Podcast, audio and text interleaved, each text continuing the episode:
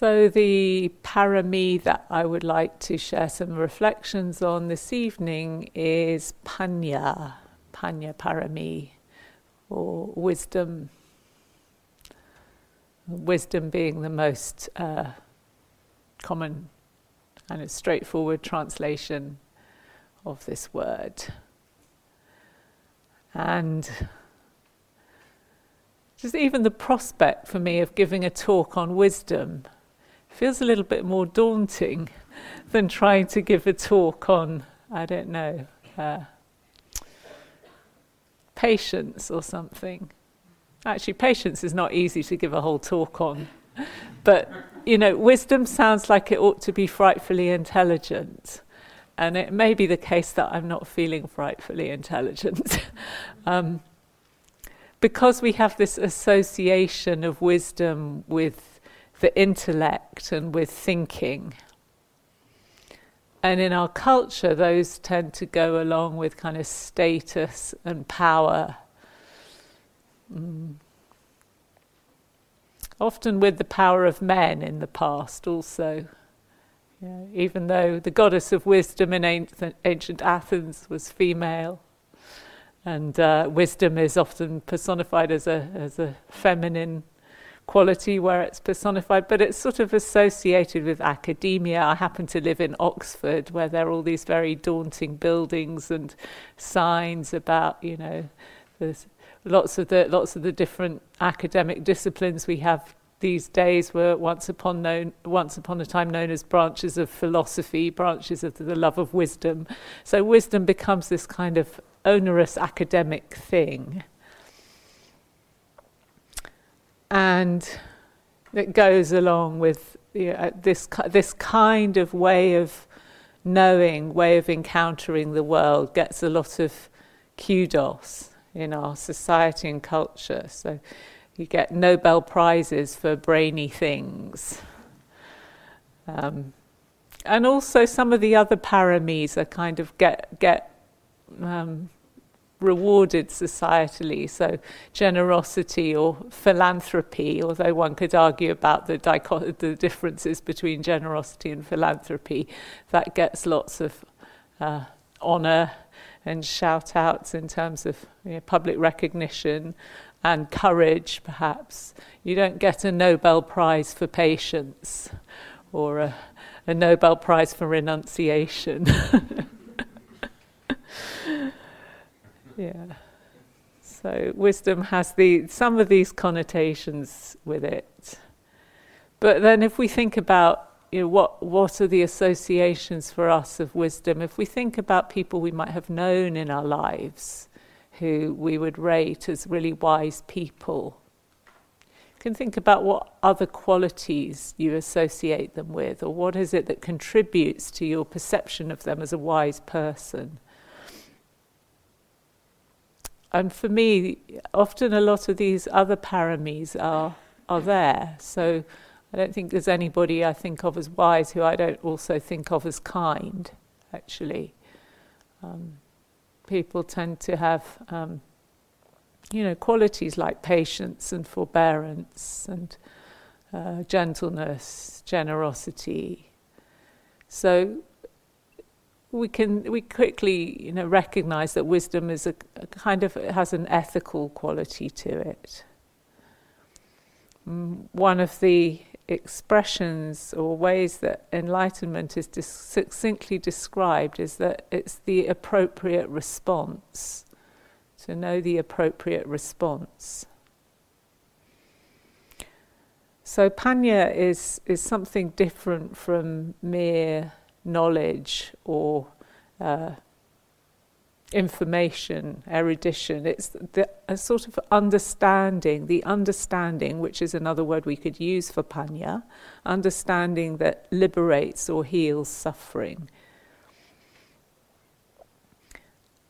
And there's the well known sutta, early discourse, in which the Buddha is wandering in the forest with the monks and he uh, asks the monks what he picks up a handful of leaves from the ground and he asks the monks are there more leaves in the forest or in my hand. And they said, There are infinitely more leaves in the forest than in the palm of your hand. And he said, Well, in the same way, the things that I've known, that I know about, that I've known with direct knowing, are as many as the are very many, like the leaves in the forest. But I haven't taught them because they're irrelevant.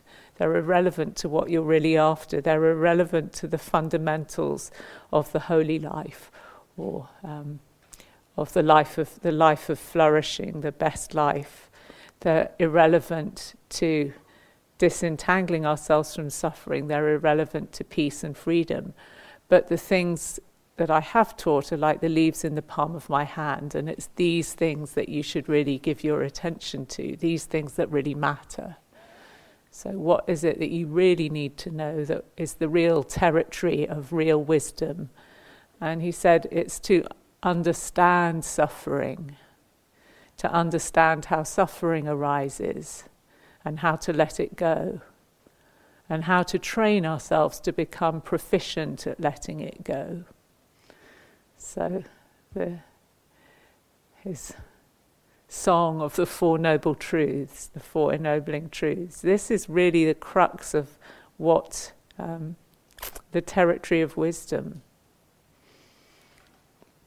And so that's a change, change in priorities from how we usually uh, apply our intelligence. And it's a change in our relationship to suffering. Uh, suffering is, uh, again, the way that we translate this word dukkha, which really means any uh, unwanted experience from the most trivial to the most major. And in the container of a retreat, we have this rich possibility of brushing up against all sorts of dukkha from frustration with the routine or the lack of routine or the lack of entertainment to not getting the sleep that we want, not getting the food that we want, bodies that don't play ball and sit beautifully comfortably in a lotus position all day and you know noises, bodily noises, and human noises around us that just prevent us from relaxing into that perfect calm that we're looking for. And so there can be, there's all sorts of mm, seemingly trivial bits of suffering that we encounter, but I also don't want to trivialize them because often when we encounter a, a kind of, you know, fairly banal or small uh, something that rubs up against us, it can connect with or tap into some of our much more ingrained and painful patterns about things never working out for us, or maybe uh, us not being good enough, or know, and I'm speaking for myself as well as you. It's not like I'm saying, you know, this is what happens to you, it doesn't happen here. I'm talking from, this is how I feel. It's very easy to lapse into that, I just can't do this, I can't do it, or I'm not good enough, or, you know, everybody else is, is better than me, or all those sorts of things, whatever are, are sometimes we call we talk about these as being sankharas, um, habit patterns of the psyche, of the of the mind that um, yeah whatever's kind of d- deeply there and deeply painful so we brush up in this container and, and outside too, but what happens in the container is we're held still enough that we can start to get some different perspective on it. It's like there's nowhere to run to. you can run to the tea station or the tree or up to your room and that's about it. So we're really we're really here in the midst of it all. And then we can see that our our usual response to this is some kind of reactivity. So and the forms that my reactivity takes i don't know about you but is that I'll kind of pick an argument with what's going on sometimes. So, and I'll start putting myself or the world or the other person to right. So I'll rearrange Gaia House in my mind, or I'll, you know, tell my mother what I should have told her 30 years ago, or, um, you know, I'll start working out all the things that are wrong with me. Or I'll try to distract myself. And again, here the opportunities for distraction are limited, but you know we can think of countless ways through food and phones and endless busyness and activity, it's turning on the telly or whatever we do that just kind of um, distracts us from being with this discomfort.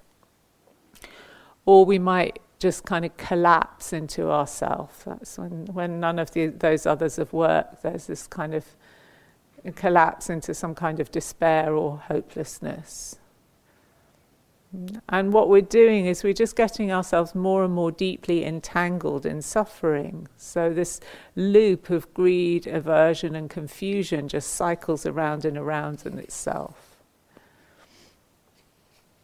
So, this is when the untrained mind encounters suffering.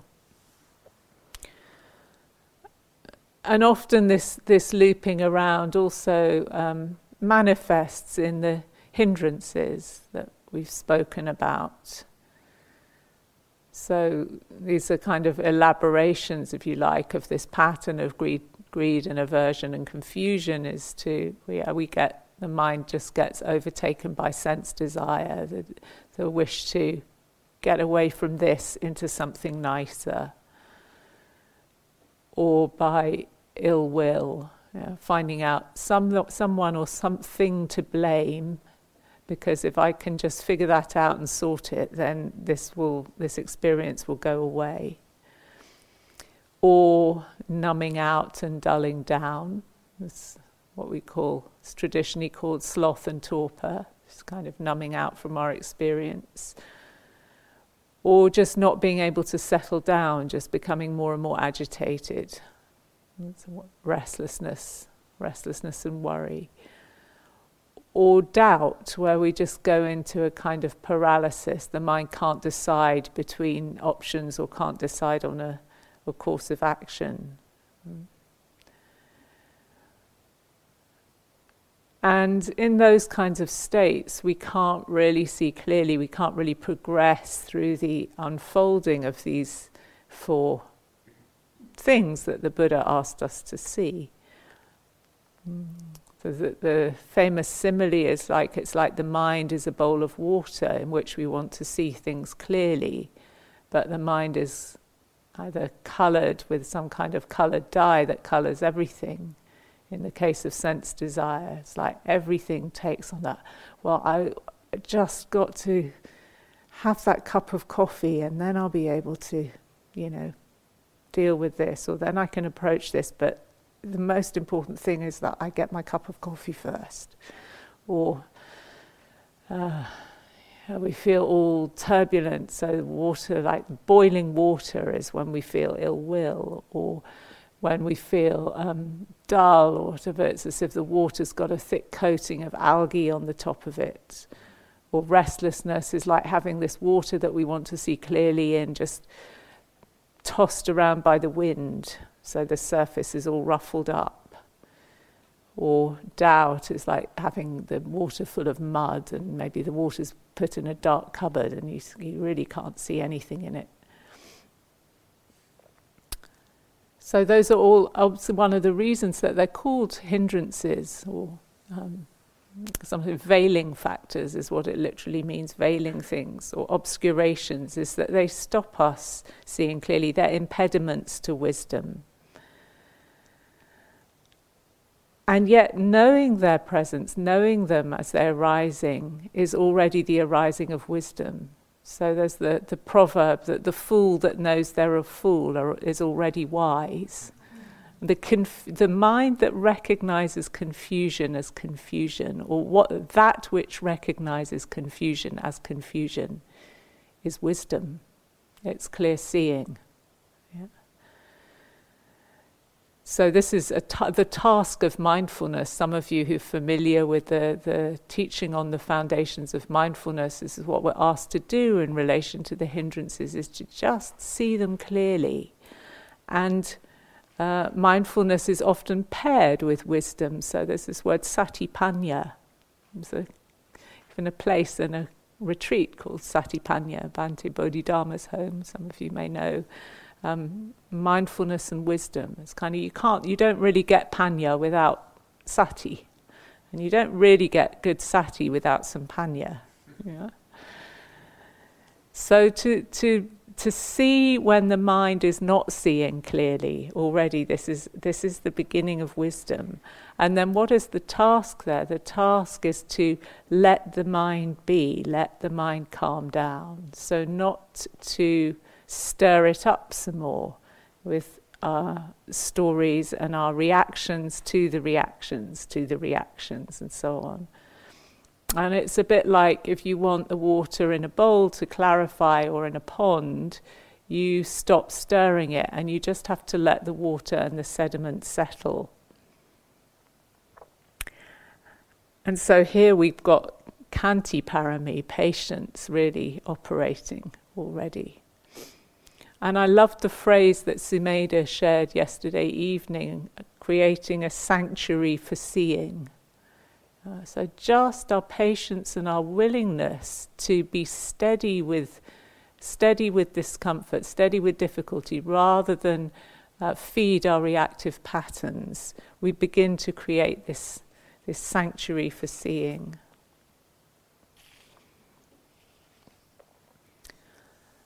And so, this is the first of these four ennobling truths, um, which are not kind of mathematical formulae or philosophical propositions. I think sometimes, again, that the kind of wisdom mind, in the Oxford University sense, wisdom mind, would like to think that you know you could just master these four equations and that's the end of the job, job done. But actually, they're not just formulae, they are invitations to a task to do something. And the task in relation to suffering is to actually recognize suffering as suffering, to closely contemplate it and fully understand it. Which means being willing to stand near it or even underneath it. It's an interesting play on the word to understand. Yeah. Because as Nathan said, you can't let go of something until you've really met it. And if you're constantly keeping, keeping it away, you're kind of stuck to it to that extent.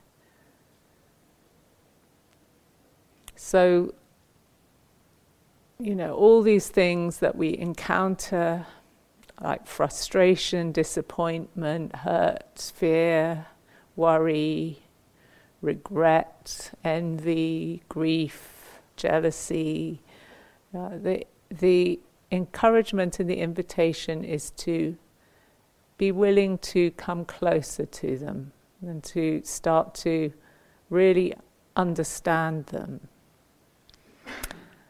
And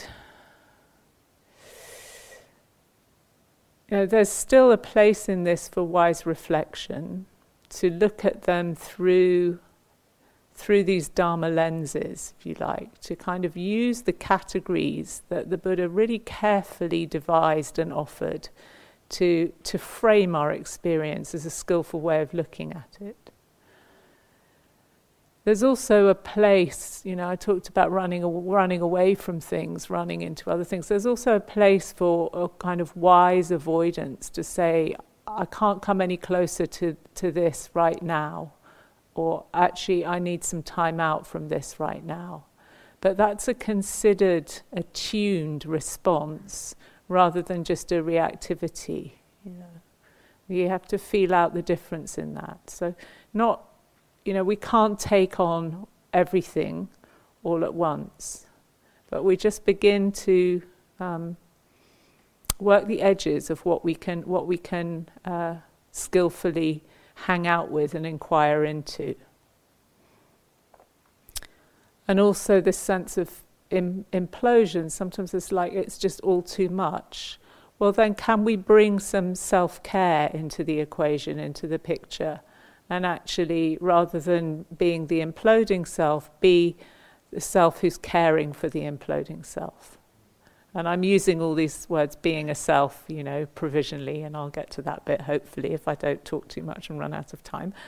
Um, you know, so, so I, when I say we really need to come face to face with and stand under our suffering, it's yes and, you know, with some discernment, with some care.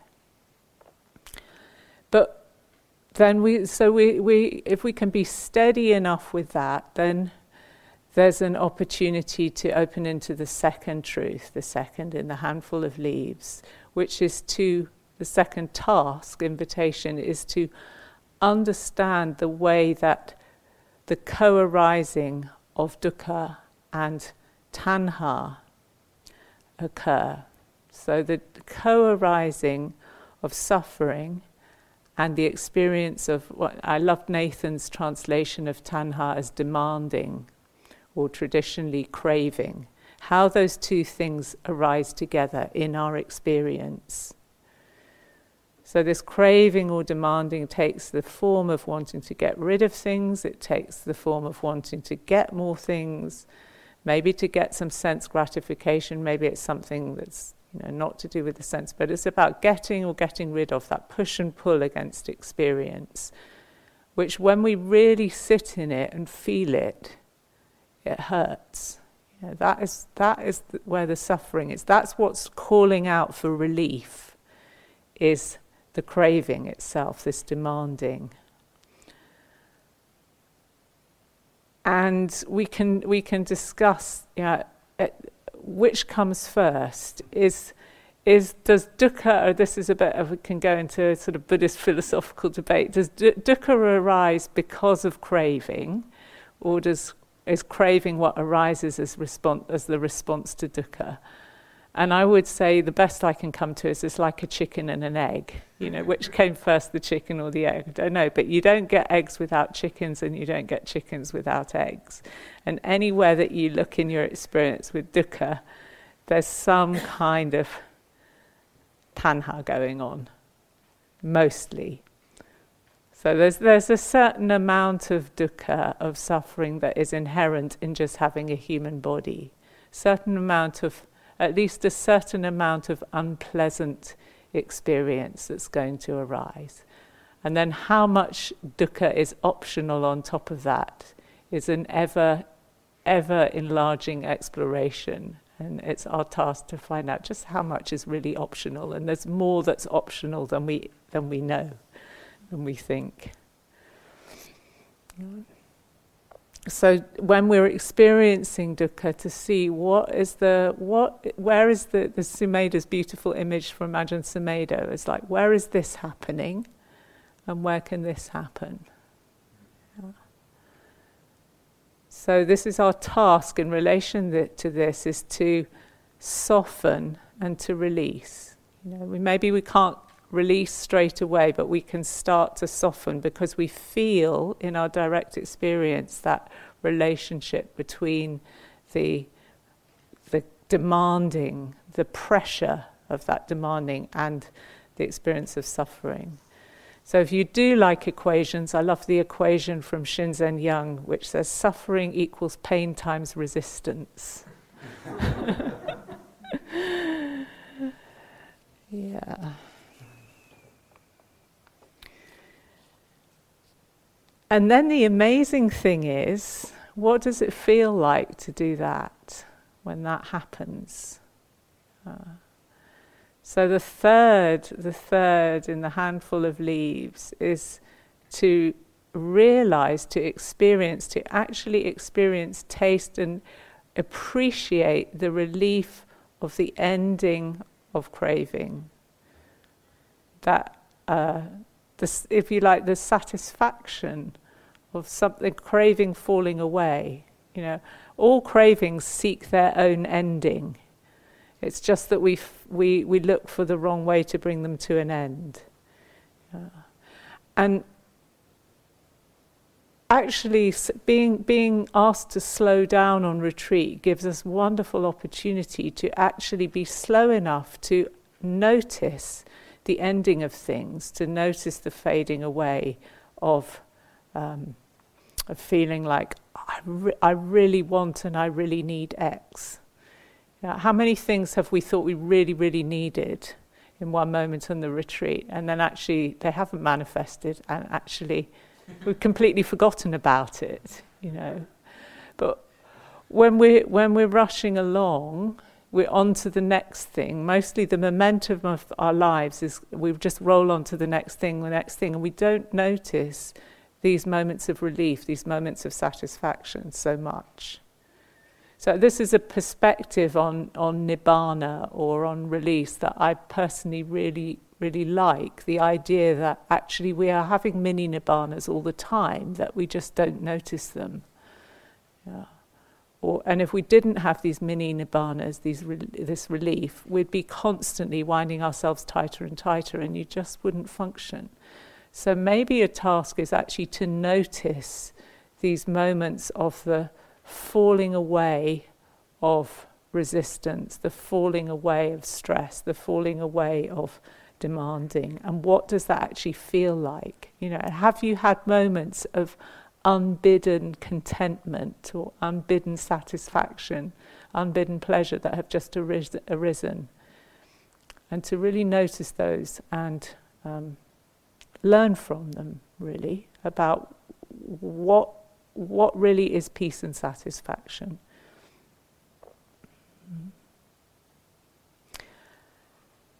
So then the fourth task is to understand and cultivate in a way which makes this realization of the unbinding, the unwinding of the disentangling of suffering more and more an ongoing part of our lived experience. Through the cultivation of such things as uh, wise view or right view, the right perspective on things, wise intention, wise speech, wise action, wise livelihood, wise effort, wise mindfulness, and wise concentration or samadhi. And I'm not going to walk you through the whole Eightfold Path, don't worry. But, you know, to, to really um, use this wonderful, wonderful map that the Buddha gave us to cultivate our mind in such a way that actually this experience of the of suffering undoing itself becomes a reality for us and an endlessly unfolding possibility. So, panya, wisdom, is about understanding and making an effort with these four things. And so we can see there's lots of room for support for it from virya, from effort or energy, and from adhitthana, resolve. Uh, so that's one, one way that we could define or consider panya. Another way that we can consider panya is about being able to discern between what's skillful and unskillful, and of course that overlaps with everything that I've just said. But it's you know another another way we could frame it um, to really look at what is wholesome and beneficial, what's what's in the service of genuine long-term happiness, and what's just in the service of uh, short term gratification. And uh, we've he- heard some wonderful teaching around that already. Um, and we have, you know, we don't have to. The great thing with all this is we don't have to work from scratch. We don't have to figure things out from scratch because we've been given these wonderful you know, roadmaps and, and guidelines and sort of matrices of, of things to consider. So the precepts, for example, you know, already we, we, we've got this framework that can help steer us to behaviors that are actually for our long term happiness and benefit and for the long term happiness and benefit of others. And I really like the, I haven't thought or heard of that before, but the idea of them being like road bumps in the road.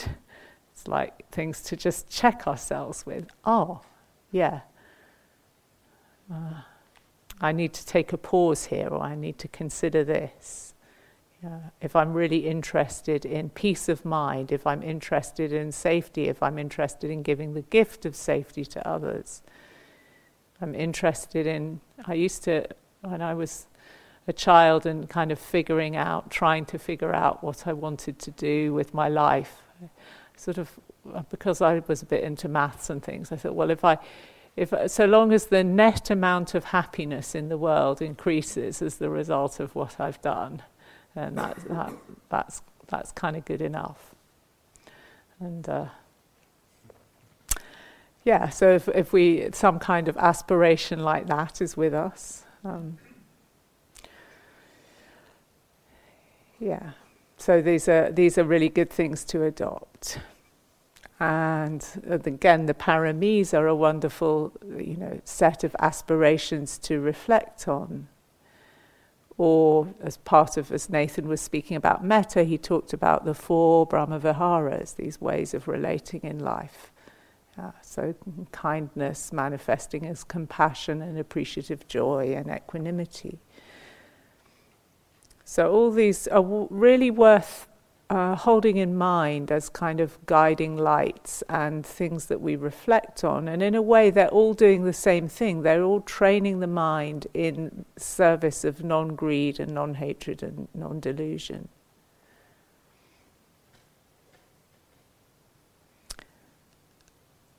And that may sound kind of obvious and, and uh, a bit banal, but there's so many uh, um, contradictory messages that are coming to us all the time from all around us.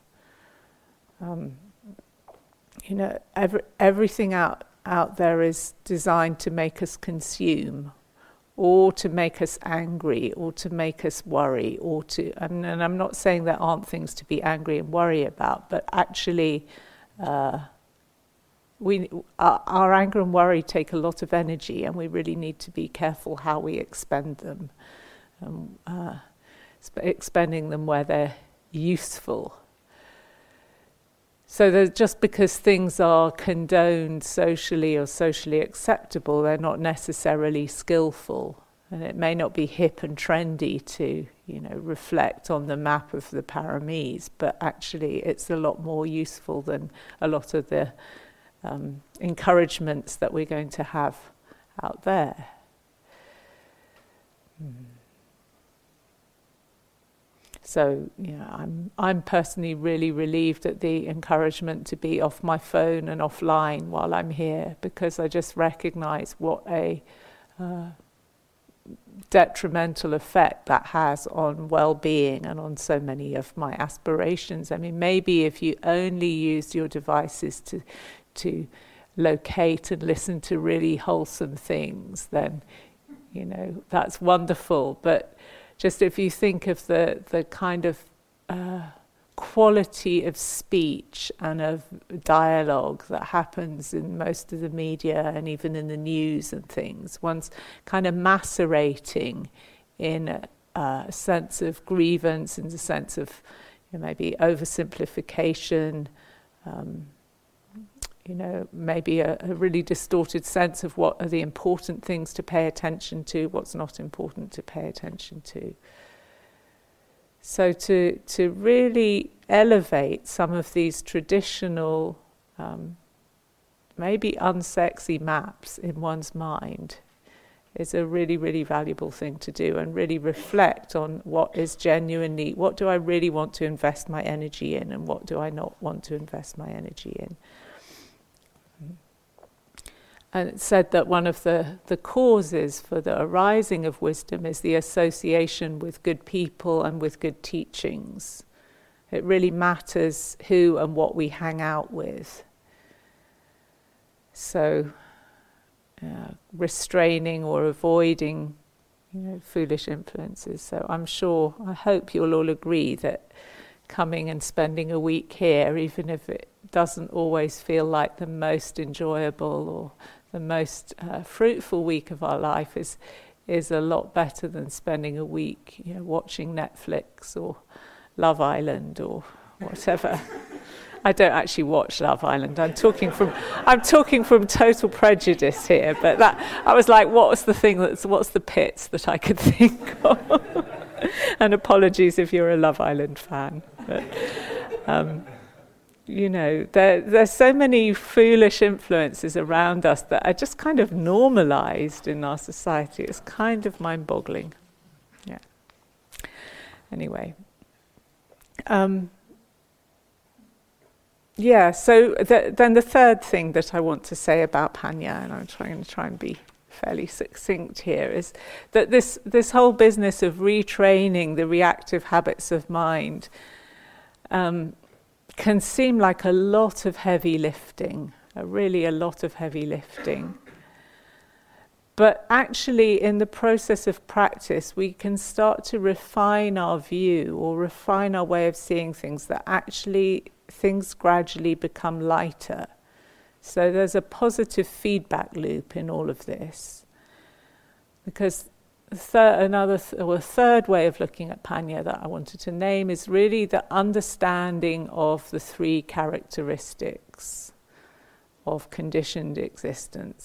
So understanding, deeply, deeply understanding impermanence, deeply understanding dukkha, which we've talked about in the context of these four tasks or truths, and deeply understanding anatta, or the not self nature of things, the emptiness of self. So when we can hold steady and contemplate, we begin to see that everything is always changing. It may change more slowly than we want it to, but it's still always changing all the time. So I was sitting here saying this now. I just the other two were laughing at me at tea time because I was, I was like, I'm always cold. Why am I always cold? And they said, You're not always cold. so, so is it? But if things feel so permanent when they're happening, it's like I've I've been cold all day and I'm always going to be cold. And actually, I'm quite warm now. So, um, you know, but things feel so believable. But actually, when we're honest about our experience, when we really look at it closely, it's changing all the time. Yeah. And if we think about it and analyze it, even things that have a relatively, you know, stable existence, they they change. Uh, they come to an end. And this is both both why we feel dukkha because we we things don't last in the way that we want them to. Uh, the whatever good space or comfortable space and we're in suddenly gets interrupted. The one moment our body was perfectly comfortable, the next moment it ceases to be comfortable. Mm. The things and the people that we ha- we love uh, they, they don't last, we don't last. So that's why, you know, this is why we experience dukkha, because we tend to seek a kind of lasting satisfaction or security in things that can't give it to us. We want them to be uh, more permanent than they actually are. It's not that we should never find happiness in anything, but just that we can't expect it. If our happiness is dependent on expecting something not to change, it's on a unstable ground. And one of the other ways of describing dukkha is it's r- like rope burn. It's when you're trying to hold on to something that's just slipping through your hands, or when you're leaning on something that collapses.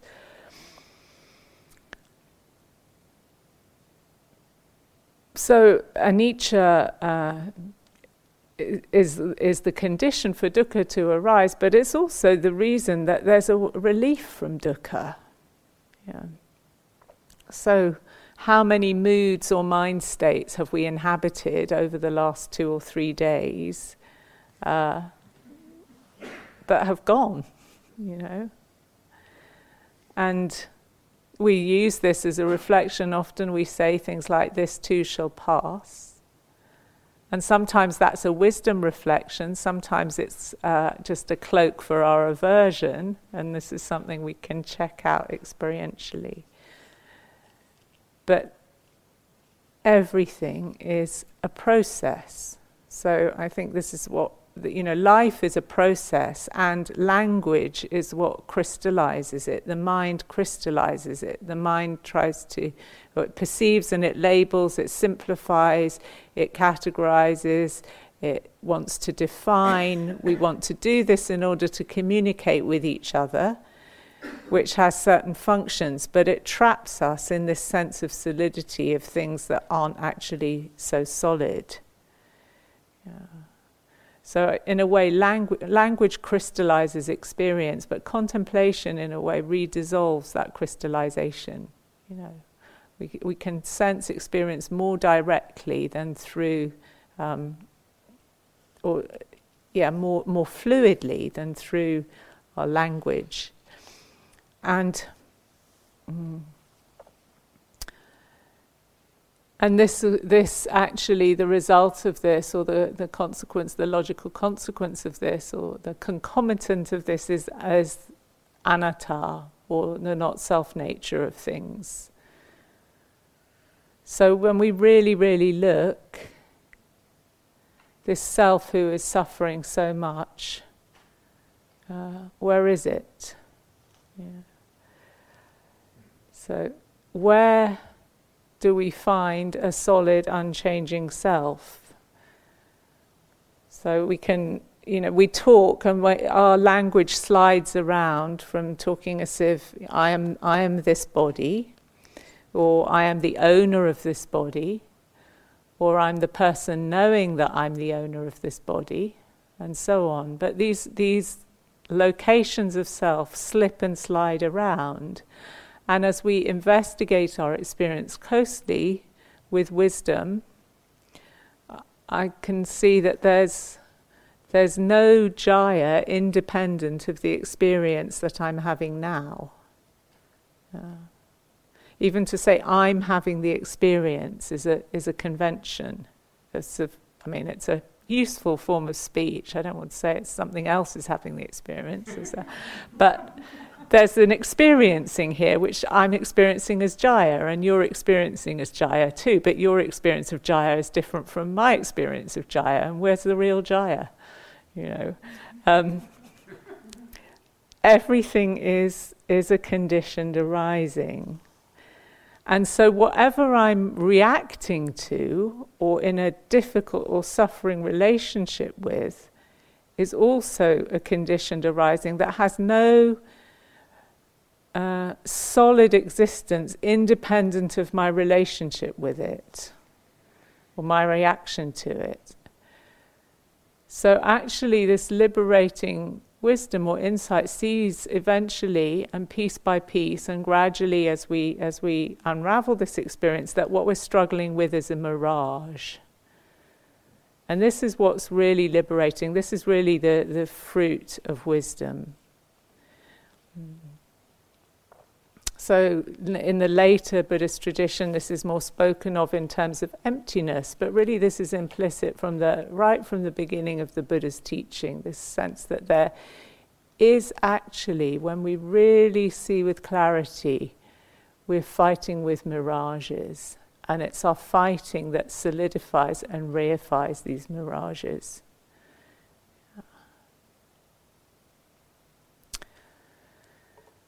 Oh.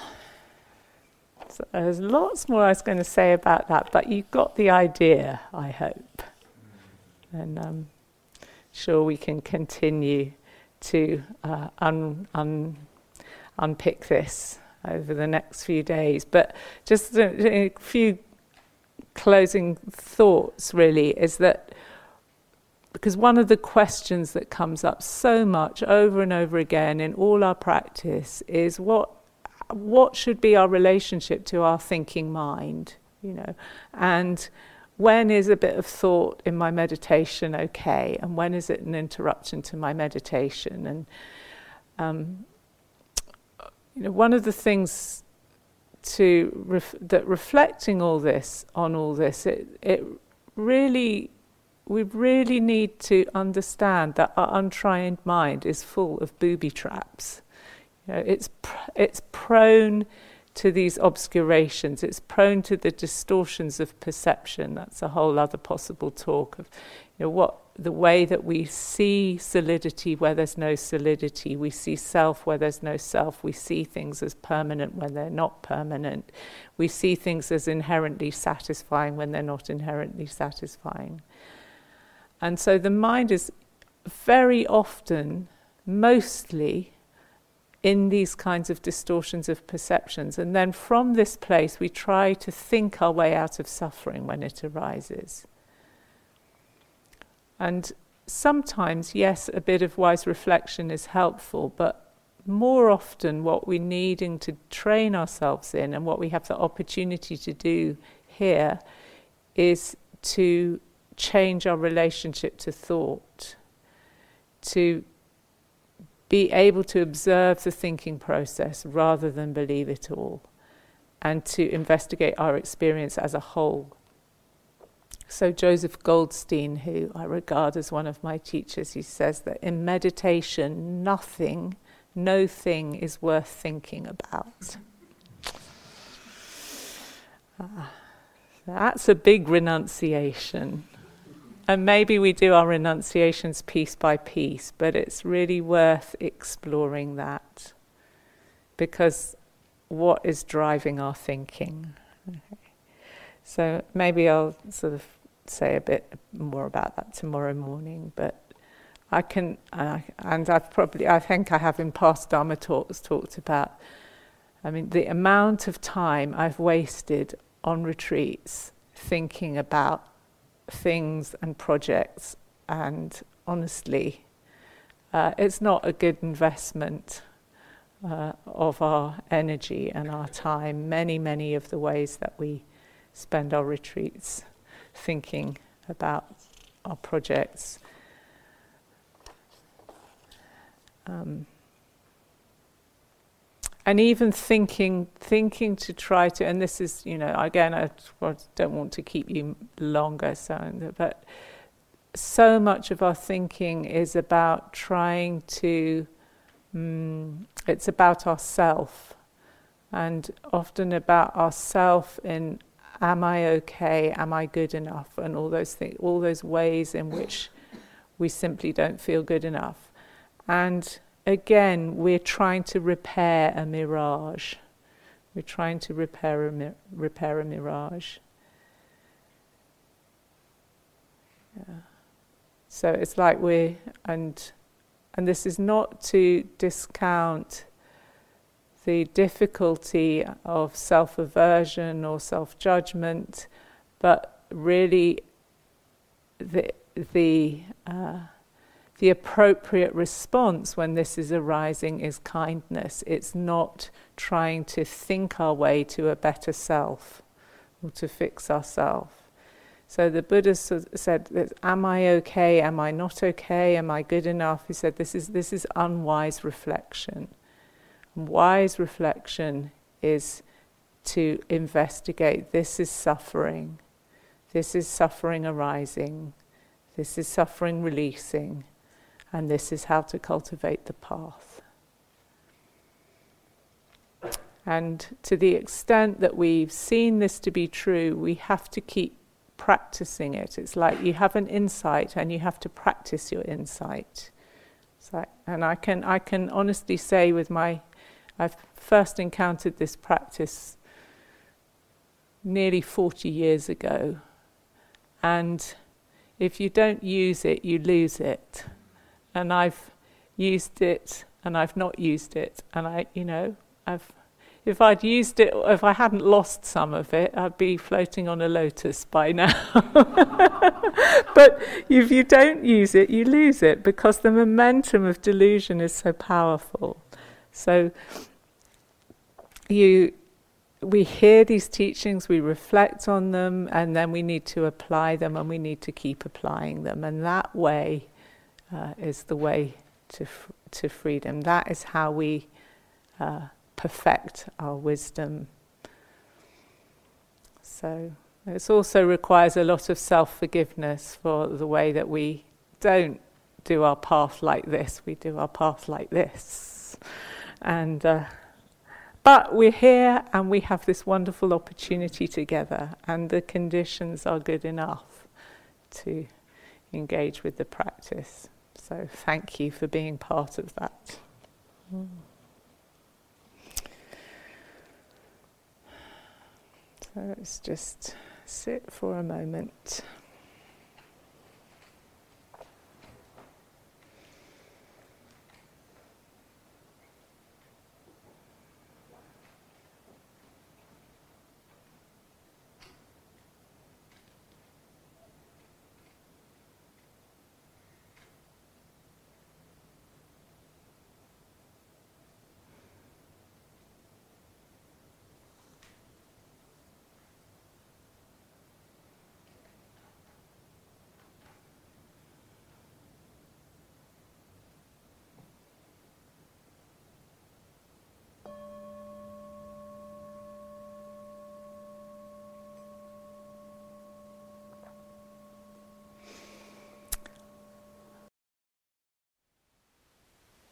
Thank you for listening.